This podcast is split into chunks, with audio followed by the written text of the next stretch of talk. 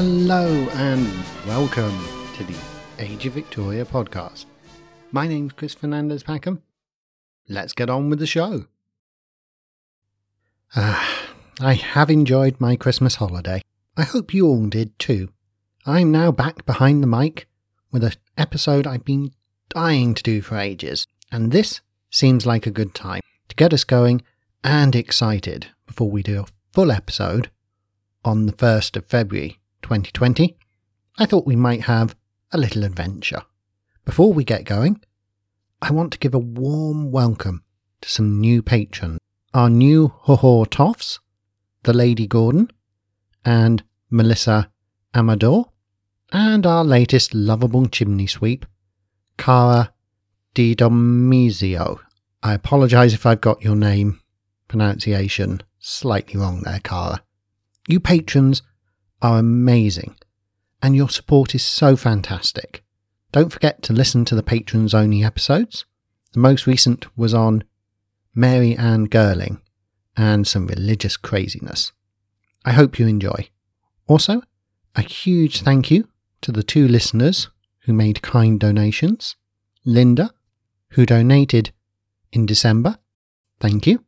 Brad, who also donated. Again, thank you. Brad is perhaps better known as talented artist Brad Hamann. His work is ace, and you should see it at www.bradhamann, that's H A M A N N dot com. I'm sure he won't mind the shout out. I've got some listener reviews to read out as well. First, CB 2018 says, quote, I love this podcast. I have always been very interested in the Victorian era and read a lot of fiction written during this period. However, I really didn't know the history and the actual events that led up to and what occurred during the Victorian era. And this podcast is absolutely filling in that gap. I have recently been doing a lot of highway driving, and I always make sure that before I leave, I have a good number of these podcasts downloaded to listen to on my long trips. I find them fascinating. Bravo, Chris. Thank you for the thorough research and the time you take, not only to investigate all of the details and provide different perspectives, but also to give us a glimpse of everyday life and not letting us forget the Victorians were people who were going through a lot of change and that it wasn't always rosy. I can easily give this podcast a 5 out of 5. End quote. That's a lovely review. Thank you for taking the time and trouble.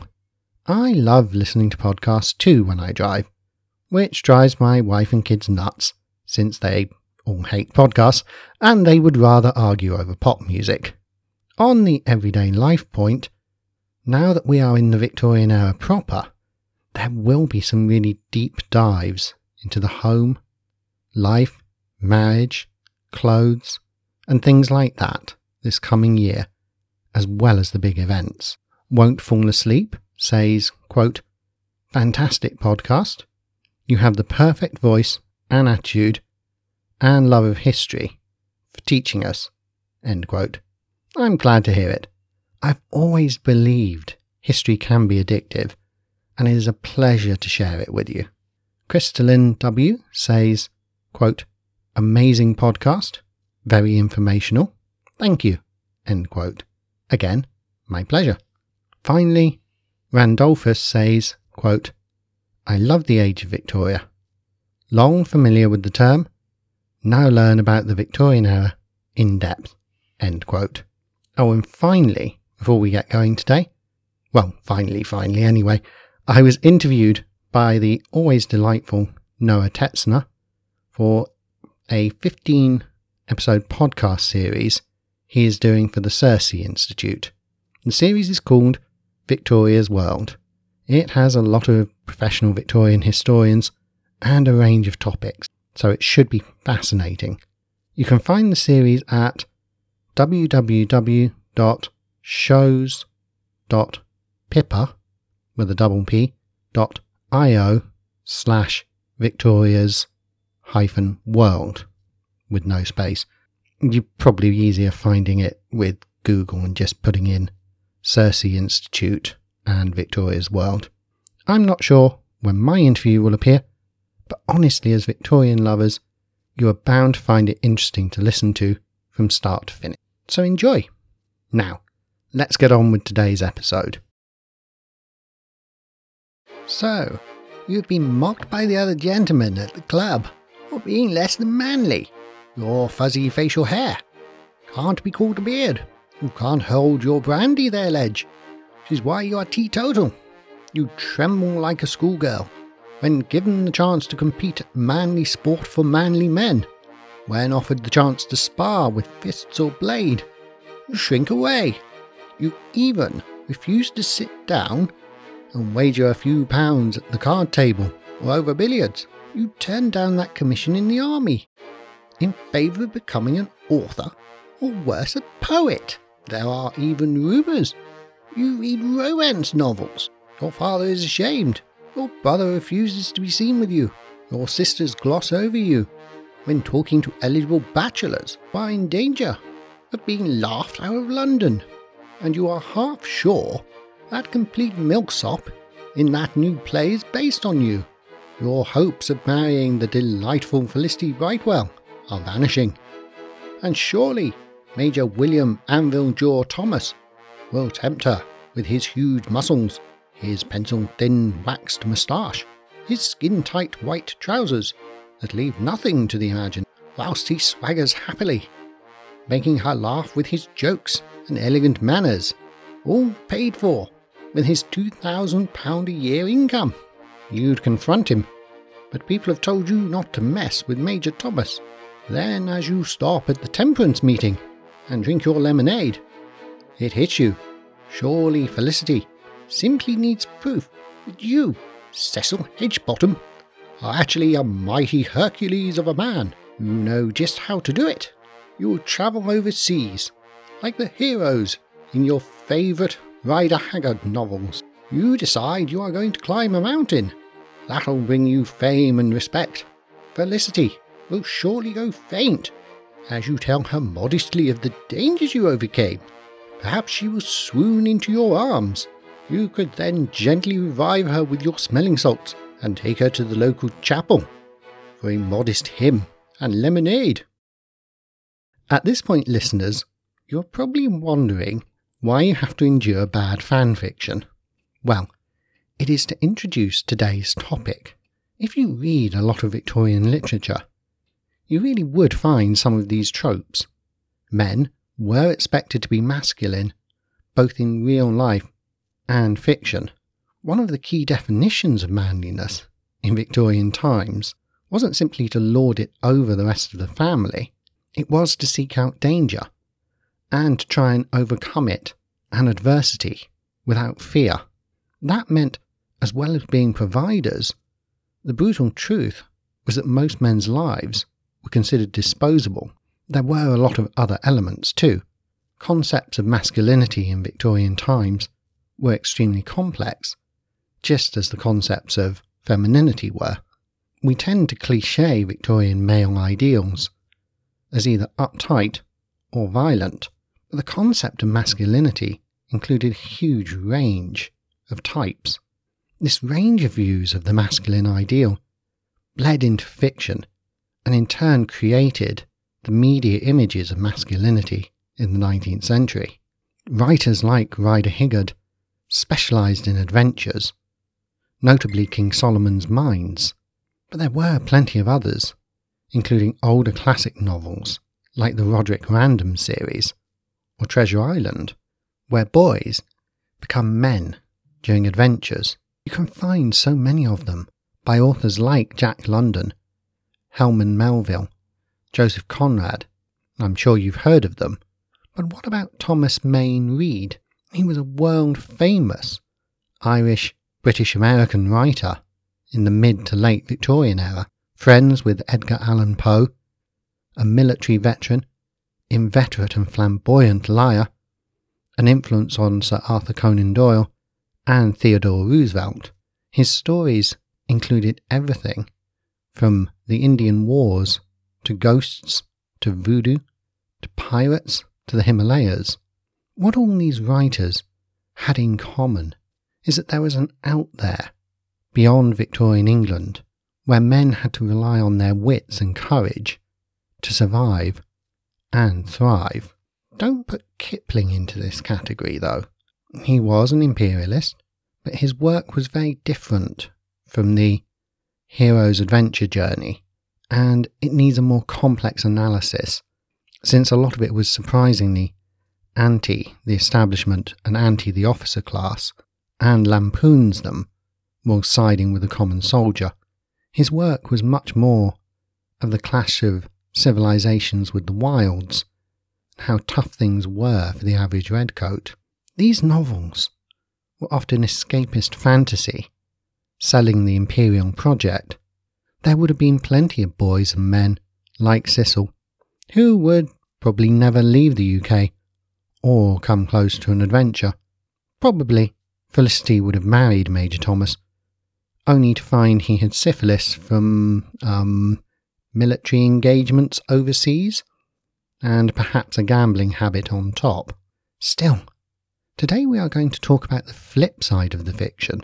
You see, it is all very well us mocking these tales of adventure, but during the Victorian era, there were people who went on adventures that made works of fiction look tame.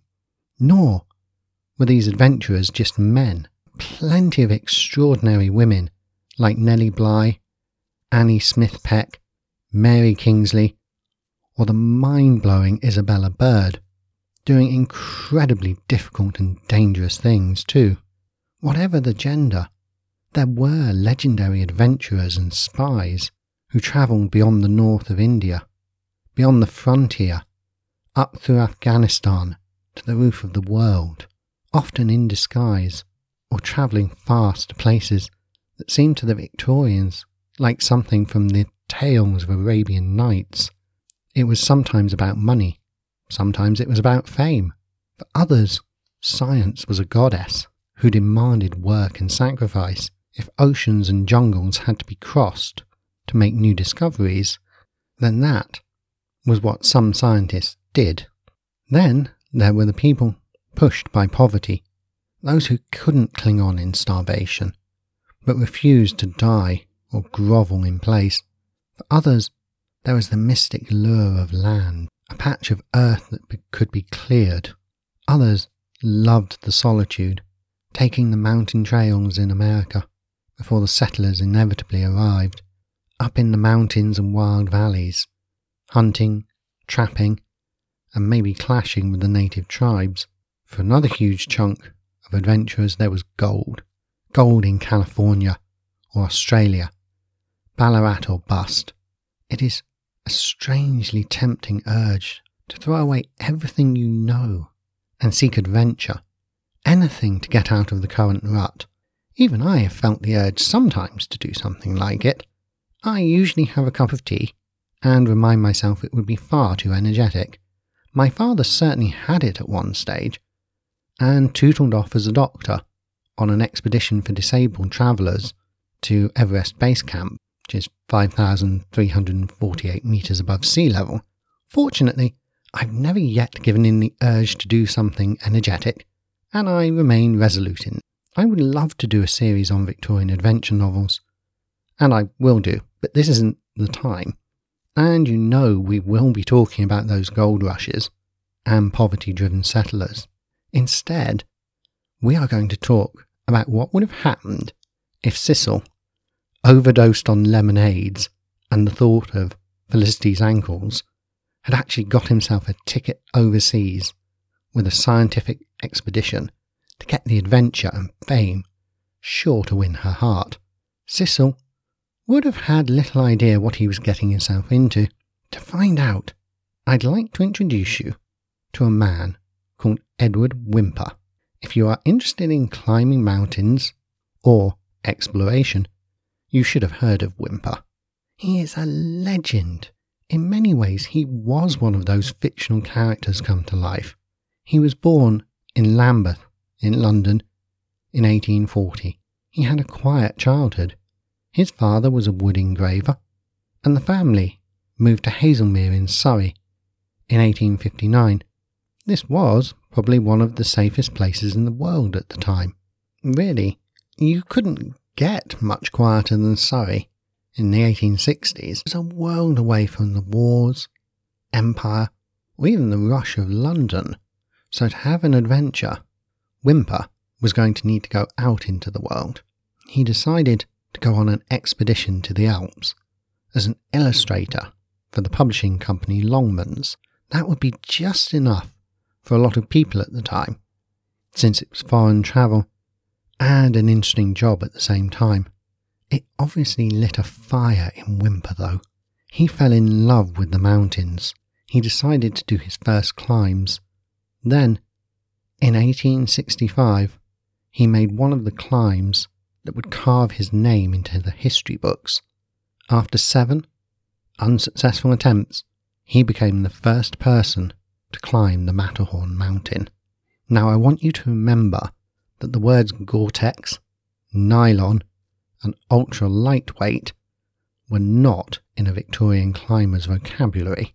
Ultra tough, compact climbing gear was around 150 years away. The Matterhorn is a dangerous mountain to climb in some ways, but only a moderate climb in others. Today, we have guides, and the routes are well known, so it is only rated as a moderately difficult climb. That's quite misleading, though. One of the routes is an easy moderate climb, but other routes are much more difficult. And one of the routes wasn't conquered until 1962. It still kills an average of 12 people every year. But it has a certain beauty and compulsion. The artist and critic John Ruskin had painted it in 1842, partly as a way to illustrate the importance of drawing natural forms, but also as he was a philosopher and geologist. Yes, I do mean that John Ruskin of the Pre Raphaelite Association. And no, I'm not getting into him here, because we need a few shows to cover him properly and bust the myths around him, because he is a lot more than that marriage. There were poems about the mountain, and plenty of art. No one had climbed it before, though. Luckily, as I've mentioned before, most Victorians would have been far fitter and tougher than modern people, unlike today, where an assault on an unclimbed mountain requires planning and risk assessments and specialist equipment and funding. In Victorian times, if you wanted to climb a mountain, well, it was your life, and if things went wrong, then you had best trust to a benevolent God, since no one else was really going to help. I also find it interesting that the language around mountains is so aggressive. To make an assault, to conquer the summit, to go beyond the realm of man. These expressions remind you that mountains are frequently dangerous and unforgiving places. They strip away the cradle of the everyday and force the climber to face true reality. If the climber fails to respect the facts of the situation and turn back or hunker down, take the right equipment, well, then falls, avalanches, broken bones, sickness, and death can be the result. But there's something that sets mountains apart from a lot of adventure or explanation. They appear in fiction, art, and philosophy. In some ways, they are like the sea challenging us, but where the sea is restless and boundless, the mountain is an enormous, permanent challenge. It seems to say that it was here before the tiny race of man arose and will stand there long after the age of men has passed. See, thinking about mountains has got me rambling like a third rate Tolkien. There are some great books and websites about the philosophies of mountains and why people climb. One classic is the famous Mountains of the Mind. Of course, that's long after the Victorian era. True, Victorian philosophers like Nietzsche were intimately tied to mountains. He said in Thus Spoke Zarathustra, quote, He who climbs upon the highest mountains laughs at all tragedies, real or imaginary. End quote. A literary critic, Theophile Gautier, said, quote, I thought of the resistless passion which drives men to undertake terrific scrambles. No example can deter them. A peak can exercise the same irresistible power of attraction as an abyss. This was a very new thing for the Victorians. For most of human history, at least in the West, the mountains were viewed only as negative or as the abode of the gods. Settled flat farmlands, fields, and meadows were the ideal. Even the forests were somehow too wild and dangerous. Hannibal crossed the Alps as a military feat, battling all the way. The Romans expected hordes of Gauls to pour over the Alps into Italy. Writers often despised the mountains and the wild. Think about that when you consider the mindset of some of the first Western settlers arriving in America. To them, the idea of a wild, untamed country didn't bring a vision of a bountiful Eden or a natural habitat to be preserved, but rather a savage, dark, and evil place where they felt primitive peoples failed to push back the horrors of nature, so it fell to the civilized Christians to do it. In this worldview, the appearance of the field, the farm, and the mill were the appearance of safety and real life. The forest and the mountains were for the evils of nature. Hansel and Gretel, Little Red Riding Hood, all speak of the times when the forest was where the evil things lurked. At best, the forest provided food and timber for the fleets and charcoal for the blacksmith.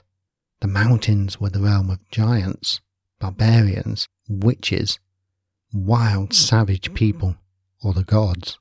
They prevented commerce and travel. Much as I'd like to explore this, I'll leave it there. The emotions and mindsets of colonization and conquest belong to their own detailed shows. For the Victorians, though, just remember that this view of nature was changing. The late 1700s had seen the start of a shift towards what was called Arcadianism, a romanticized past, and a romanticization of the wildness. As the early romantic artists and poets travelled more, the idealized noble savage became a more common figure, but this was set against the other view, which regarded the natural state of man as being nasty, brutish, and short, requiring law, not freedom, to improve. The wilderness was to be explored, mapped, improved, cleared, and dominated. As more Victorians, especially the British, climbed more of the Alps, mountaineering there eventually became passe. More difficult mountains had to be found, and what was called the golden age of alpine exploring ended. For many Victorian soldiers, mountains were places of either mystery or full of trouble. Tribes to be fought in the high valleys were feared and respected. For the officers on campaign, in places that seemed half fictional, mountains meant getting supplies and heavy equipment to difficult places, usually under fire or threat of ambush, then set up the Maxim gun, crack the wave of enemies rushing down the pass, send the sepoys up to push them back, and then turn the Highlanders or the Dorsets loose in a savage charge up the mountainside to clear the snipers' nests, no matter how terrible the losses, then move on to the settled valley on the other side to enact the Queen's justice, or the Queen's vengeance, or the Queen's murder, depending on your point of view. Generally speaking, when soldiers are told to kill people who have just killed their mates, fair fight or not, they don't philosophize too deeply at the time.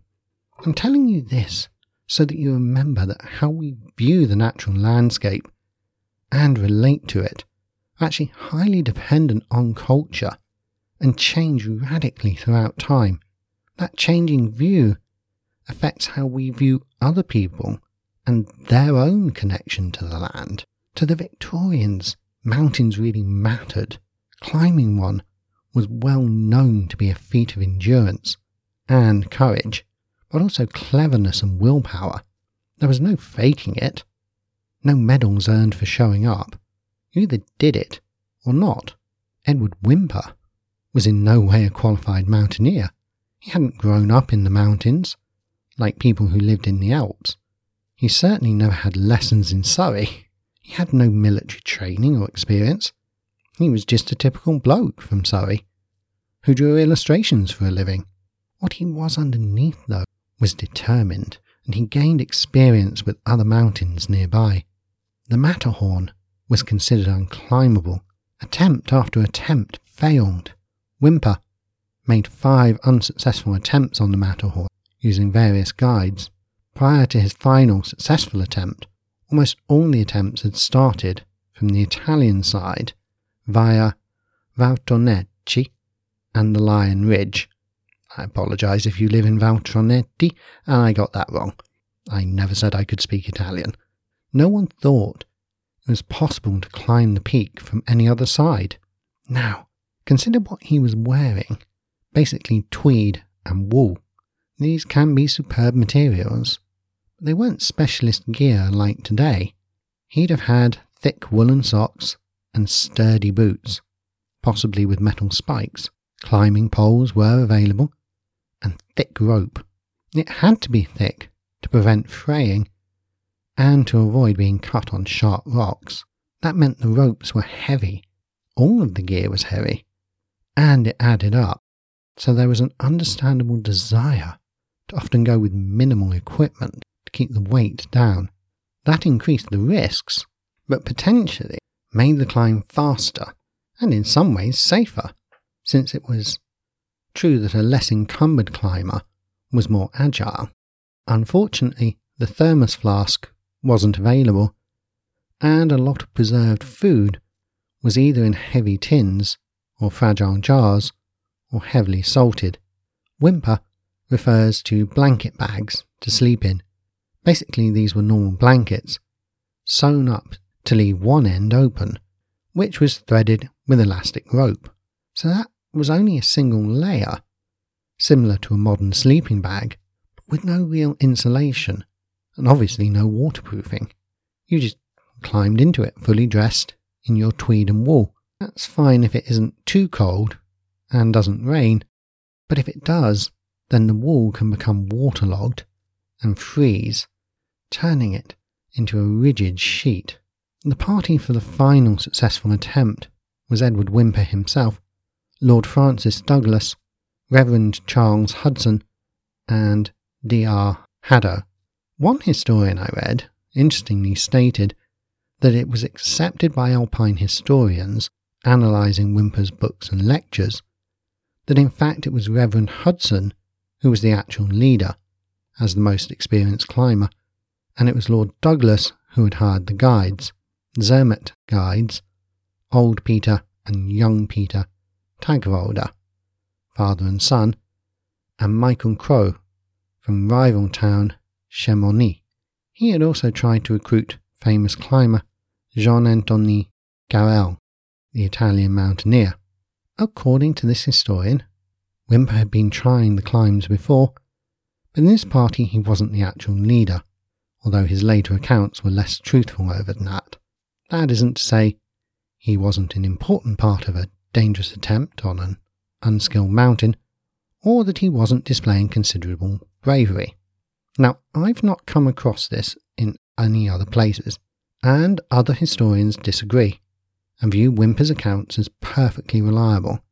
At the time, Mark Twain was happy to lift large portions of Whymper's account as the basis for his book, A Tramp Abroad. A review of Whymper's account appeared in the British Medical Journal in 1897 and was highly praised its accuracy.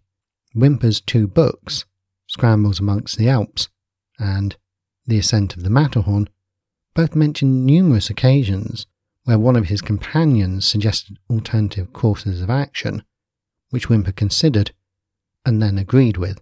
If he was lying about his leadership role, he was willing to show himself as a pretty open minded leader in a way that you would think was strange for someone just pretending to be a star. He enjoyed a glowing reputation in the climbing community, and when his obituary was published in the Geographical Journal, it was radiant, including much praise for the accuracy of his writings. It seems clear people at the time, and most people since, regarded him as the leader who had managed to find the climbing partners. So I'd mentioned the alternative view of Whymper's role, but frankly I don't see much evidence for it. When he was getting ready to make the attempt, Whymper realised that his rival, Jean Antoine Carrel, was attempting the climb at the same time without telling Whymper of his plans. Whymper and the party of gentlemen adventurers and random guides were now in a race. Whymper was furious. Explorers were still expected to act as gentlemen, and in this view, Carrel should have told Whymper that he intended to make an attempt when Whymper tried to recruit him. Whymper and his party worked hard, and they reached the summit. He was overjoyed, saying, quote, We remained on the summit for one hour, one crowded, glorious hour of life on the descent, disaster struck. Four of the valiant climbers died. This part of the climb has been the subject of a lot of controversy. Historians have been bitterly divided over it. Was it Whymper's fault? The fault of the guides? Was one of the ropes cut? Was it just bad luck? So there's a huge rabbit hole to dive down. There's a great summary I'm going to quote from a book review in the Independent newspaper. Quote, but an hour or so later, euphoria turned to despair as the ill matched party descended snow and ice covered rocks. It started with a slip by Douglas Hadow, a gentle, simple minded, pious youth who had done a little climbing and had even had difficulty descending Pen-y-ghent, a hill in Yorkshire. Hadow knocked over his aide and footplacer the Chamonix guide, Michel Croz. The next man up the rope, the Reverend Charles Hudson, was dragged from his feet, and so in turn was the Lord Francis Douglas, younger brother of the Marquis of Queens- Queensberry. Above were the Zermatt guides, Old Peter and Young Peter Taugwalder, father and son, and Whymper. The Englishman and Old Peter had planted themselves firmly try and take the strain, but the thinner rope old Peter had tied between himself and Douglas broke. Midway between the two, for a few seconds, we saw our unfortunate companions sliding on their backs and spreading out their hands, endeavouring to save themselves. They passed from our sight uninjured, disappeared one by one, and fell from precipice to precipice on the Matterhorn's glacier glacier below, a distance of nearly 4,000 feet in height.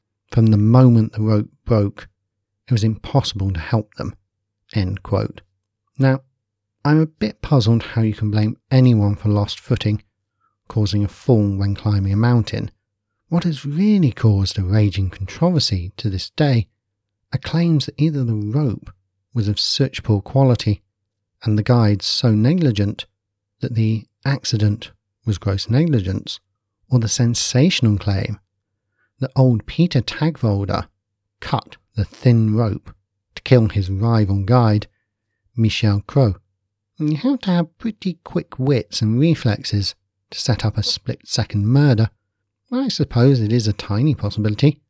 Of course, there was a substantial criminal inquiry at the time. Unfortunately, it wasn't exactly rigorous. Rival climbing towns claimed this shows the guides in the Zermatt area were dangerous, a fact being covered up by the Zermatt coroner, who was also the mayor and had commercial interests in not scaring away climbers. You can absolutely imagine how this claim went down with the folks in Zermatt. Even today, websites like the Daily Beast will publish sensationalist articles on the topic. So there you go, listeners you can have a bonus murder mystery. Because if there's one thing that's quintessentially Victorian, it's a sudden murder. By the end of his time in the Alps, having conquered the Matterhorn, Edward Whymper was an experienced and highly professional mountaineer. He was arguably one of the best, and his books are incredibly readable. His style is still accessible today. His careful notes on equipment, often accompanied by first class drawings. Honestly, I've seen worse CAD drawings in technical manuals. He also had a nice journalistic eye, so he throws in little tips to bring the world of the Alps to life, like this one. Quote, Others, besides tourists, got into difficulties. A day or two afterwards, when on the way to my old station near the Hornli, I met a stout curé who had essayed to cross the Theodule Pass. His strength or his wind had failed him, and he was being carried down, a helpless bundle and a ridiculous spectacle, on the back of a lanky guide, while the peasants stood by with folded hands, their reverence for the church almost overcome by the sense of the ludicrous. He also gives an embarrassing account of how he was fleeced by a con man and nearly lost his rucksack to the fairly shameless fellow, or how on another occasion he was mistaken for a Piedmontese soldier who had deserted and was trying to flee across the Alps, so he was harangued and driven out of a village by an angry French priest. He puts it all in perspective in his book, Scrambles in the Alps. Quote, Climb if you will, but remember that courage and strength are naught without prudence, and that a momentary negligence may destroy the happiness of a lifetime. Do nothing in haste, look well to each step, and from the beginning think what may be the end. end His two books did a huge amount to popularize climbing in the Alps. The reputation of the Alps and Whymper was enough to impress Mark Twain, who met Whymper during a trip to the area. Twain incorporated the Matterhorn into one of his books.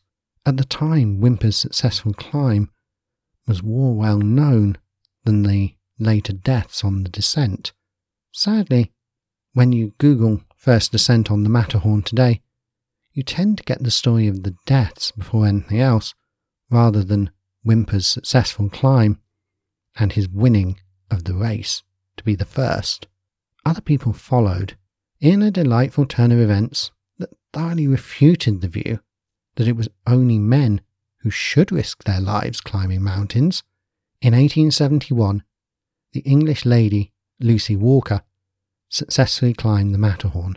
What makes it especially Victorian is the fact that, of course, she did it in a long flannel dress to ensure she was strictly attired. Ironically, as she planned her climb, she heard an American rival named Meta Brevoort was planning her own climb. Once again, a race to the top was on.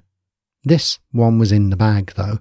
When Meta arrived at the town of Zermatt to begin the climb, she was told Lucy had already succeeded.